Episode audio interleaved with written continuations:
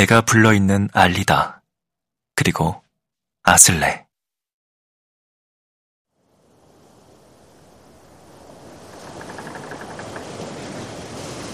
이제 우리가 살 곳이 없어. 알리다가 말했다.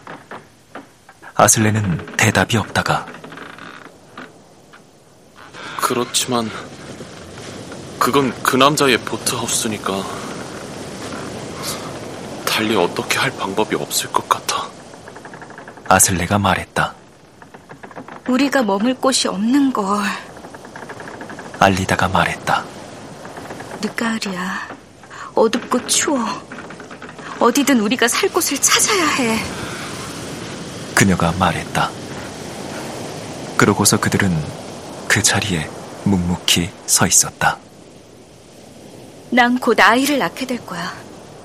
오늘이고 내일이고 아이가 태어날 거라고. 그녀가 말한다. 음. 아슬레가 말한다. 그런데 어디에도 우리가 갈 곳이 없어. 그녀가 말한다. 그러고는 아버지 시그발이 세웠던 보트하우스 벽 옆에 있는 장의자에 가서 앉는다. 내가 그를 죽였어야 했는데. 아슬레가 말한다. 그렇게 말하지 마.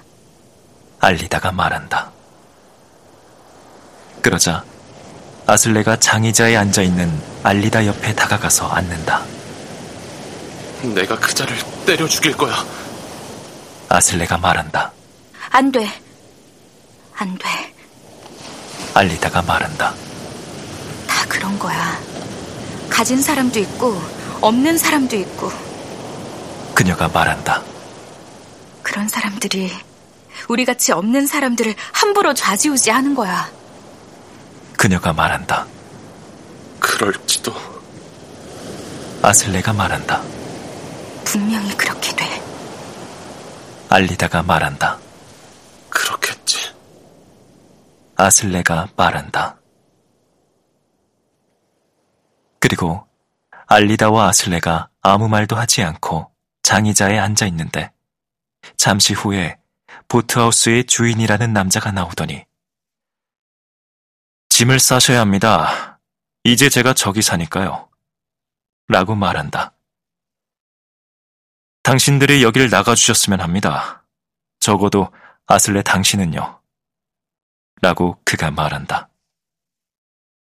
그렇지만 알리다 당신은 그런 처지이니 머물러도 됩니다. 라고 그가 말한다. 전 몇 시간 내에 돌아올 겁니다. 그러면 당신들은 적어도 아슬레 당신은 나가셔야 합니다. 라고 그가 말한다. 그러고는 자기 배로 내려가는데 그는 정박된 배를 풀면서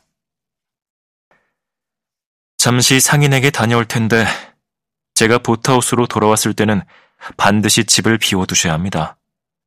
오늘 밤 전 저기서 잘 테니까요. 그리고 어쩌면 원한다면 알리다 당신도. 라고 말한다. 그러더니 그는 돛을 올리고서 해안을 따라 북쪽으로 미끄러져 간다.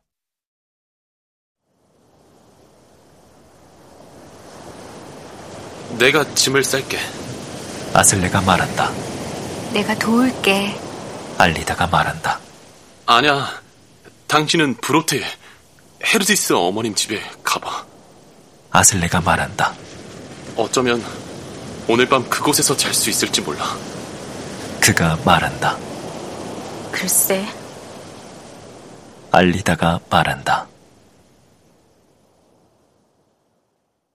알리다가 몸을 일으키자 아슬레는 해변을 따라 걸어가는 그녀의 꽤 짧은 다리, 둥그런 엉덩이, 아래로 늘어뜨린 길고 두터운 검은 머릿결을 바라본다. 아슬레가 앉아서 알리다를 지켜보고 있는데 그녀가 몸을 돌려 그를 바라보더니 팔을 흔들고는 브로테 쪽으로 걸어간다.